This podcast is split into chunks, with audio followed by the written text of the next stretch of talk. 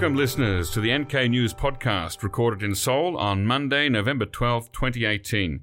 Today I am joined by Thomas Fisler to talk about development aid in the DPRK. But before we get into the discussion, I want to tell you all about the new NK shop. NK News annual shop is back in business for the holiday season. Chad and the team have really stepped up stepped up their game this year and have extremely limited edition retro t-shirts, 2019 calendars, postcards, and my personal favorite, the Andy Warhol inspired North Korea canned goods posters and vintage DPRK travel posters. Listeners to this podcast can get 10% off their entire purchase by using the code NKPodcast10 that's NK Podcast 10, all one word, at the checkout. Just go to nkshop.org to see what's in stock this year. They'd make really great gifts for any North Korea watcher. Today's guest, Thomas Fisler, was retired from the Swiss Federal Department of Foreign Affairs. He was Switzerland's resident representative to North Korea and director of cooperation for the Swiss Agency for Development and Cooperation, SDC based in Pyongyang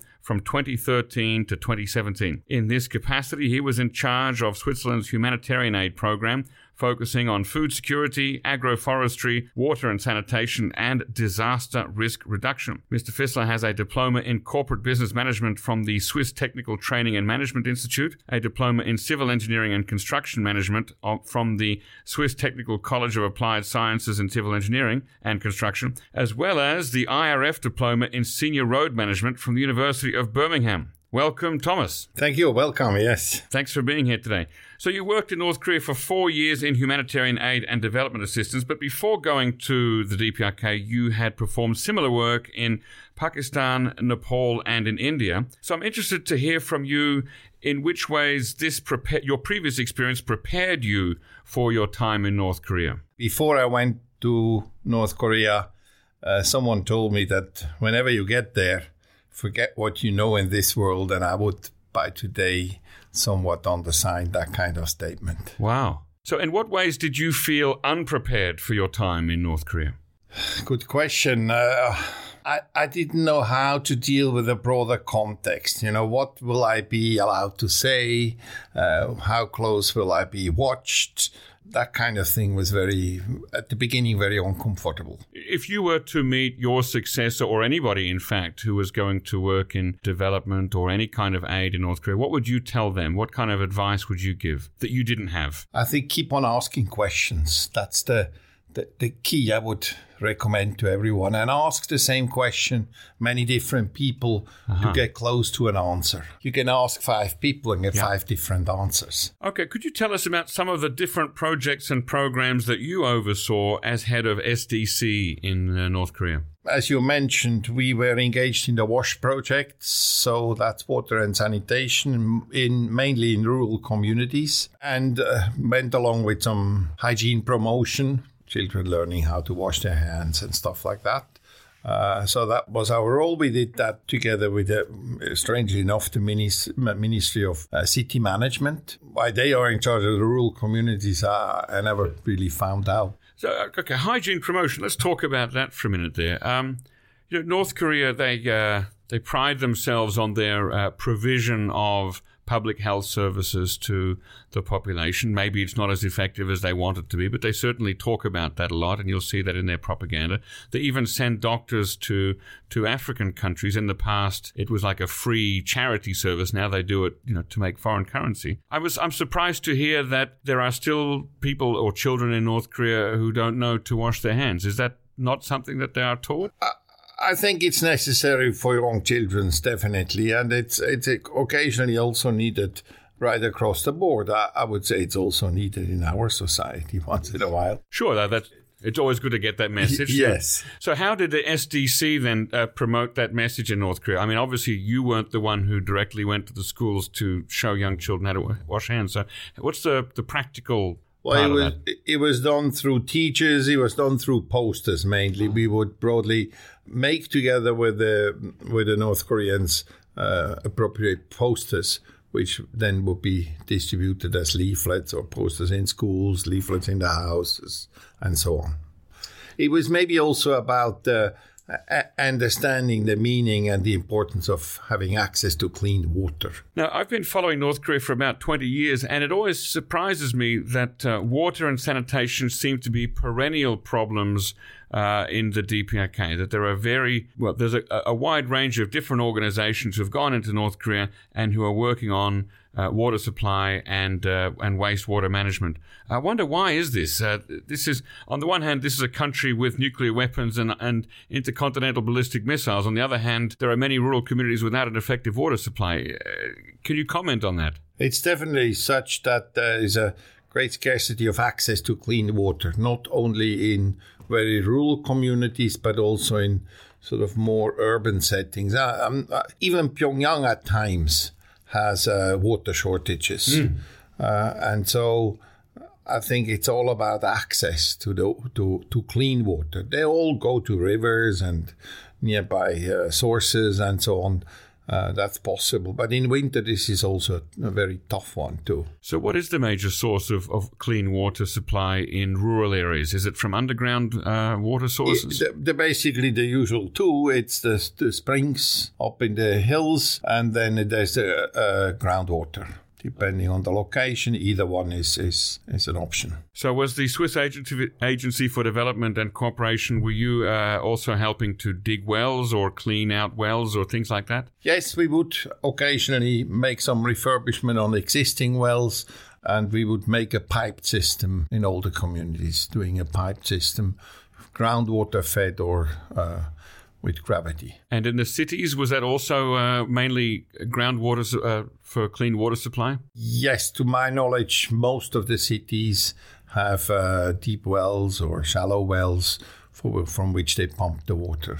But then the usual problem that the, the pumps are not functioning, the electricity is scarce, and, and things like that. So when Pyongyang has a water shortage, it's because of these problems that you mentioned, pumps and electricity, for example. Ah, uh, yes, yes, and at times, the, especially in the rainy season, I think the treatment stations are a little bit overloaded because the river is bringing very, very uh, muddy and sandy water. And what about um, treatment of wastewater? Uh, is there any system of filtration or treatment or, or uh, chemical or other treatment to kind of take out some of the larger impurities?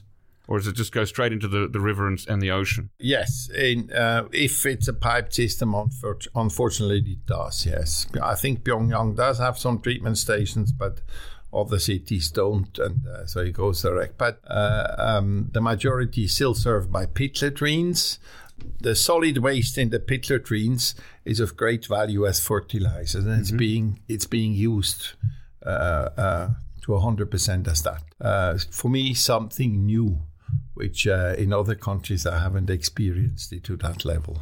Okay, so pit latrines you mentioned. What about septic tanks? Do they use them as well? Yes. So by pit latrines, septic tanks, there are different kind of technical solutions ah. to to these things. Yes, uh, and then whatever is uh, um, left as a solid waste is being uh, um, brought onto the farmland. Now, I've read that that can be dangerous using night soil for fertilizer um, because it can spread uh, pathogens. I, I, don't know if I'm thinking of cholera or, or what. Can you tell us more about yeah, that? If, if the cycle is sort of too short in terms of time, this is a big issue. So we promoted very much what we call the, the double pit latrine so that the effluents can settle down and uh, biodegrade itself over, uh, let's say, five, six months.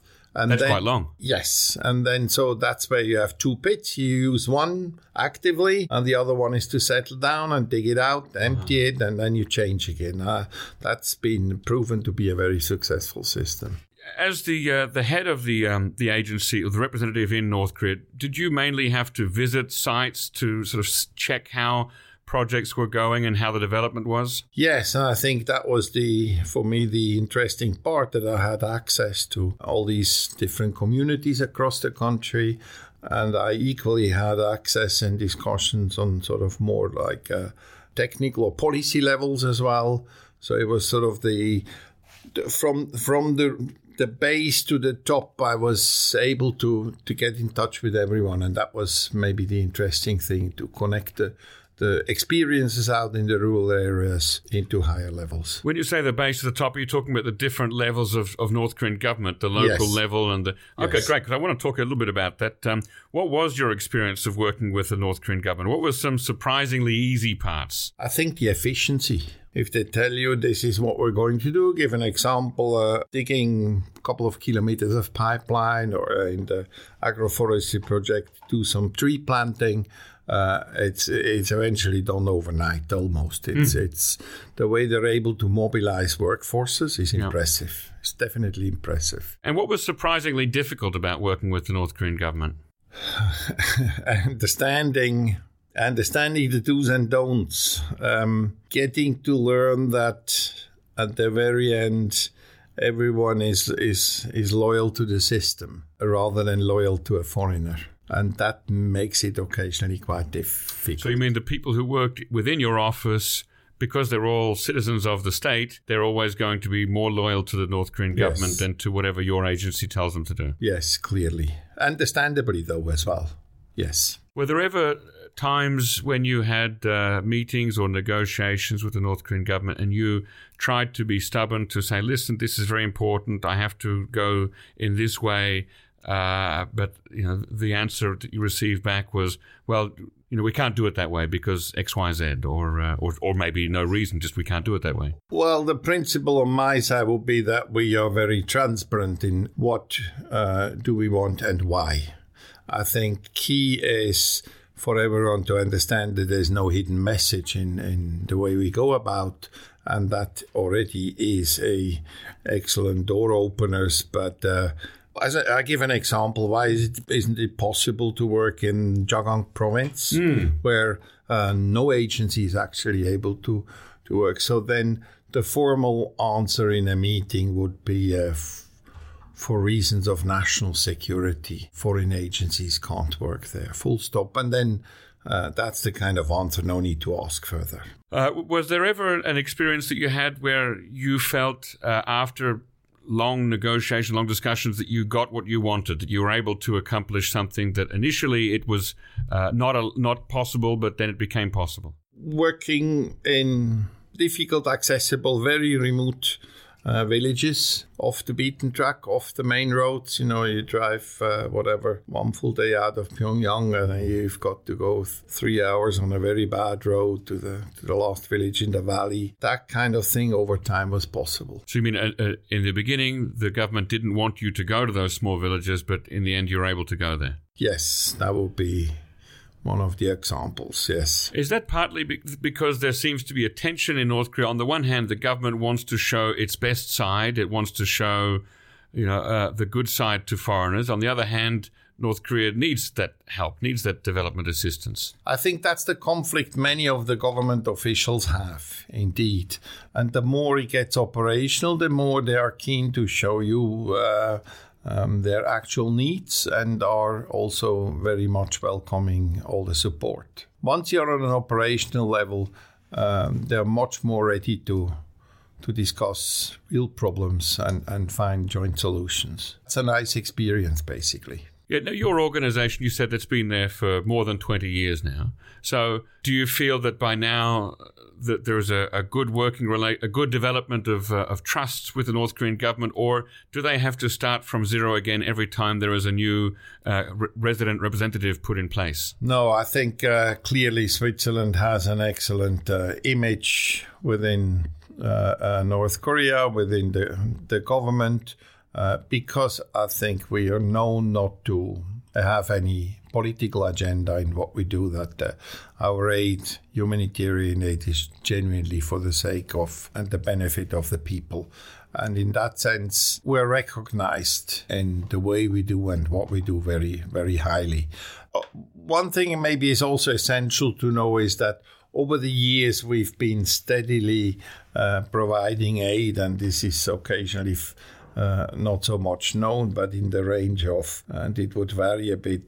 Uh, between 15 and 25 percent of the entire official aid coming into the country. So, in that sense, uh, SDC is a big player in terms of funding. That is, that's very high. Yeah. Uh, I, I, imagine since you lived in Pyongyang for four years, you probably knew a lot of the people from other organiza- uh, uh, outside aid organizations who are working in North Korea. Yes, of course, you get to know everyone, all different people from the embassies, from other aid organizations. There aren't many. There are basically six INGOs operational. Mm as a bilateral donor, being in the same time implementing agency, that was an exception. I think only Switzerland is, is doing that. A double role of donor and executing its own mm. projects. Uh, also had some kind of structured uh, uh, what's called sector working groups where we would join like a, let me say a, a wash sector yeah. working group where we would discuss and align uh, issues in common. And did you find that your experiences aligned very much with their own experiences, or were there some organizations that for some reason had uh, you know curious uh, exceptions? Of course i believe that we were uh, in many ways uh, privileged by the way the government uh, would treat us welcome us. We had for instance no limits or restrictions in doing field visits whereas some of the INGOs would be limited in that sense in, in terms of where they go or the number of times they would be allowed to go. Even though there were no limits, were you um, encouraged or instructed to uh, officially notify the North Korean government before you made a site visit, or could you go wherever you wanted to, when you wanted to? Uh, it was usually discussed in our weekly staff meetings, and uh, um, that's the usual programming that you you plan a week ahead at least. Right. So we wouldn't discuss on a Friday where to go on a Monday. Definitely not.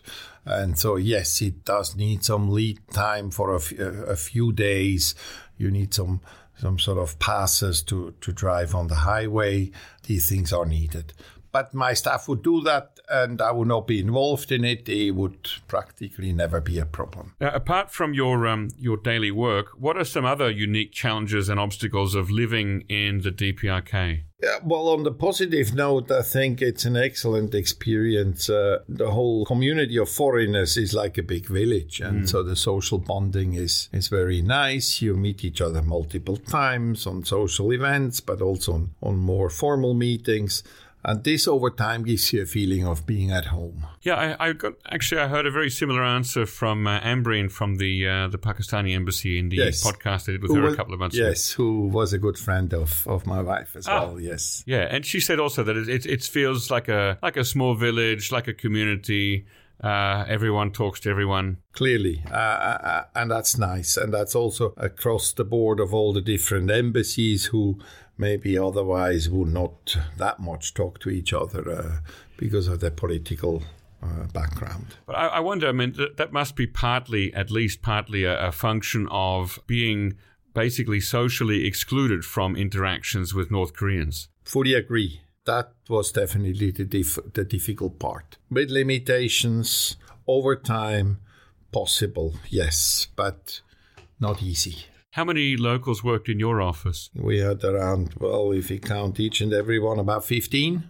Were you, I mean, did you go out to dinner with them sometimes after work or, or play golf or tennis or go for a mountain climbing adventure or something? Yes, we would. We would do um, events together, outings. We would go occasionally for a, a dinner or a beer or have a, uh, even a party in our compound. Oh, and that, that was possible? That was possible, definitely. I recall even uh, making a party in our compound in inviting other people from hmm. the from the ministries we work together. Okay. Were there any social things that you tried to do that were not possible?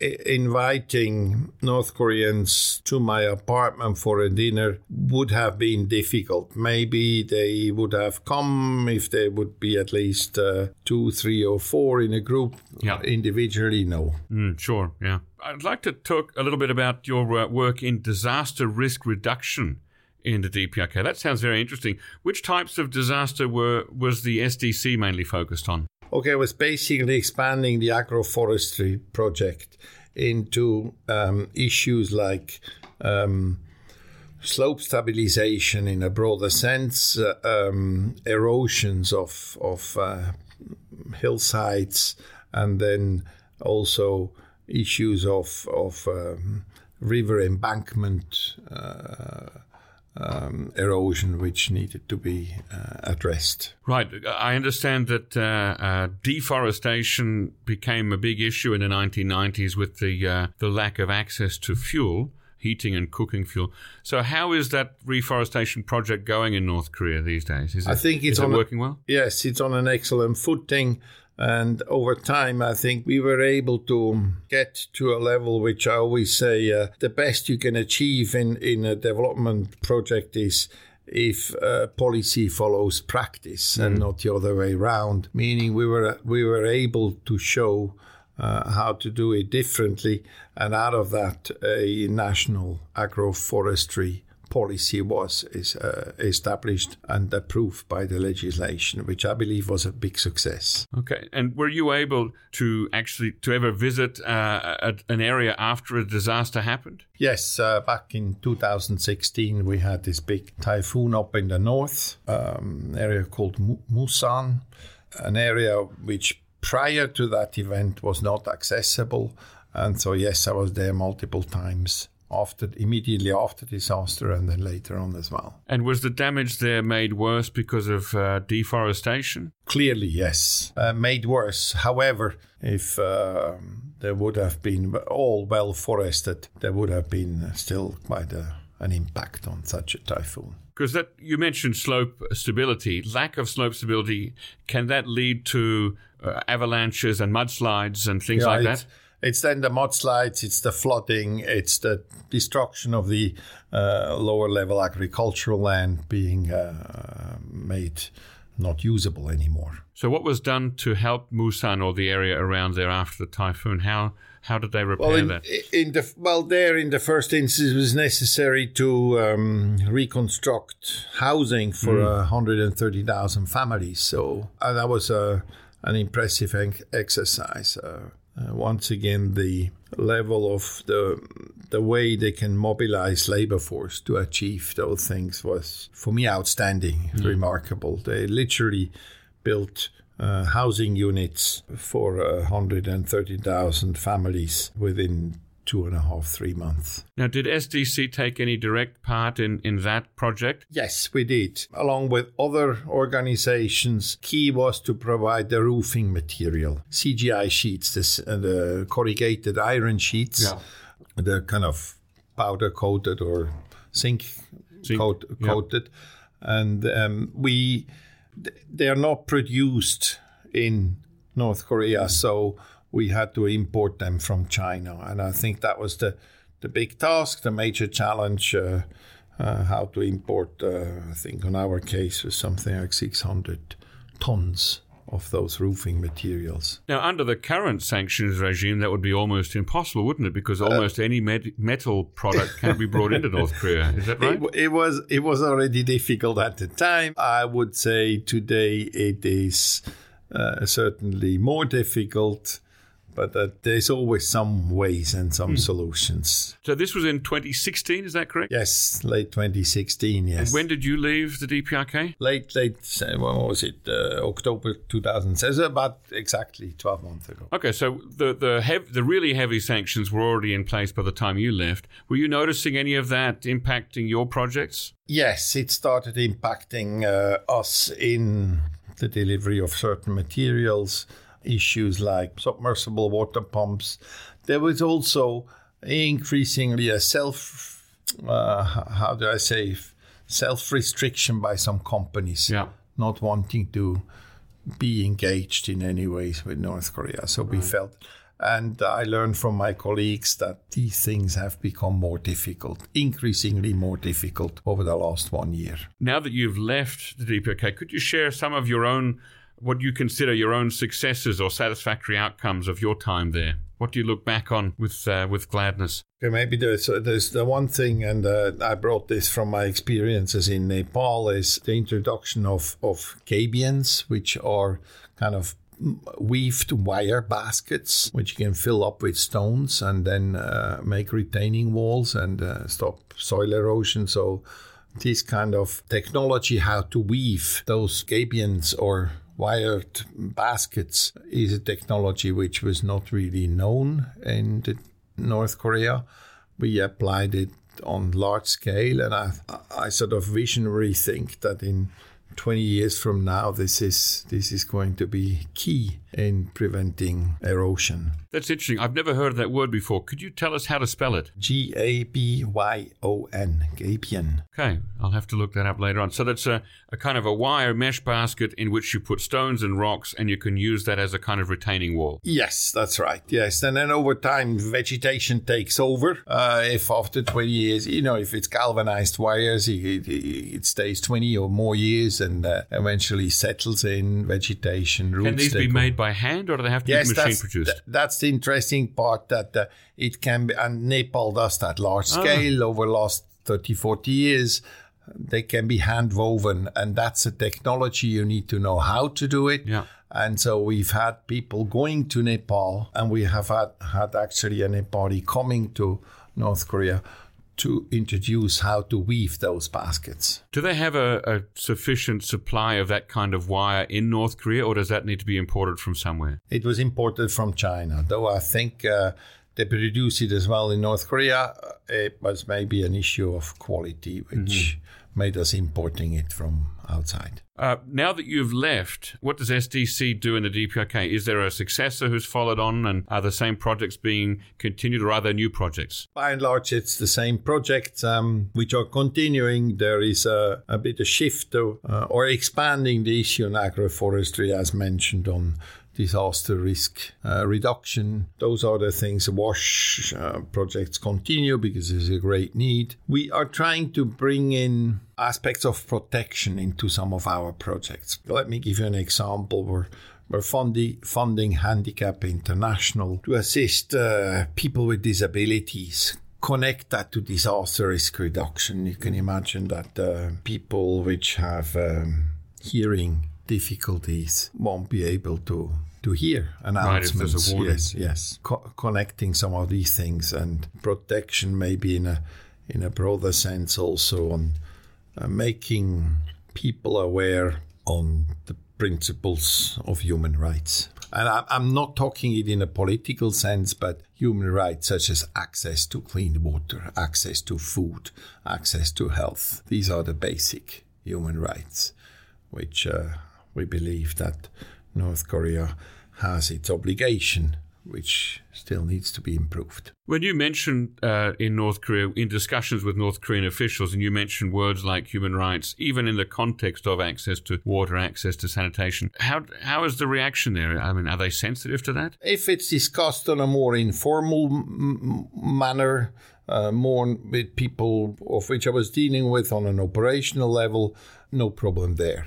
If it gets to higher level meetings, then language matters, and then it's maybe a different issue. What is the value added that uh, international aid and development organizations can do in North Korea that, for example, uh, South Korean aid organizations probably cannot? Yeah, I think we're, f- we're free of any political agenda, of which any aid from South Korea would would have an aspect to it. We can deliver aid with with no other rational than helping the people. We're in this uh, strange time period now in which uh, strict international sanctions are still on, but relations are improving, at least in terms of image and, and rhetoric. So, what do you feel are the current and future prospects for cooperation with the DPRK government? I think every little window of opportunity should be used in, in whichever way. And uh, um, I think it's also uh, one of the things I'm, I'm, I have been doing now, enabling other aid organizations to get a foot into the door and establish projects. And there seems to be a bit an opening to that. So I facilitate some of these connections th- through the fact that I still have good access uh, uh, to people in the government. Normally, when you want to contact somebody in North Korea, do you have to call them or can you send them an email or do you fax them? How does that work? What are the Uh, email, email is possible. Have you seen during your time? Have you seen any organisations or governments doing work in the DPRK that you think is probably not really advisable or is not likely to achieve any desired results? I think definitely anything which um, has a religious background may be difficult to, no, impossible to get something off the ground. And then we're back again to the hidden agenda. So if you do something out of purely religious motivation, that would be a wrong approach. The uh, the Pyongyang University of Science and Technology. Have you ever been there? Yes, I've been there a few times. Yes. Now, that would that be an example of an organization that's come from a religious mo- a religious motivation? I don't know.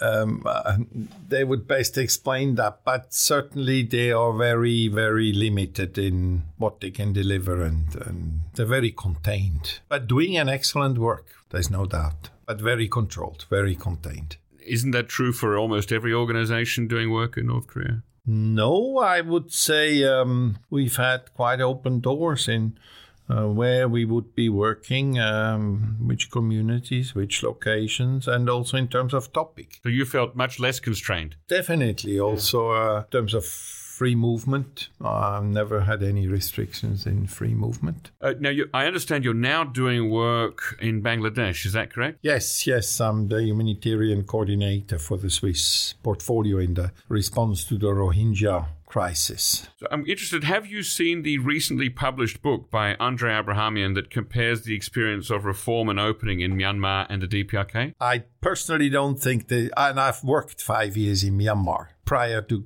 going to North Korea. N- not much compares, or nothing. I say, without reading the book, nothing compares. If there are changes, the the speed of the changes which we experienced at the time in Myanmar. I was there between 2008 and 2013, so I've I've gone through all those uh, transformations there. The speed those changes happened at the time were unbelievable.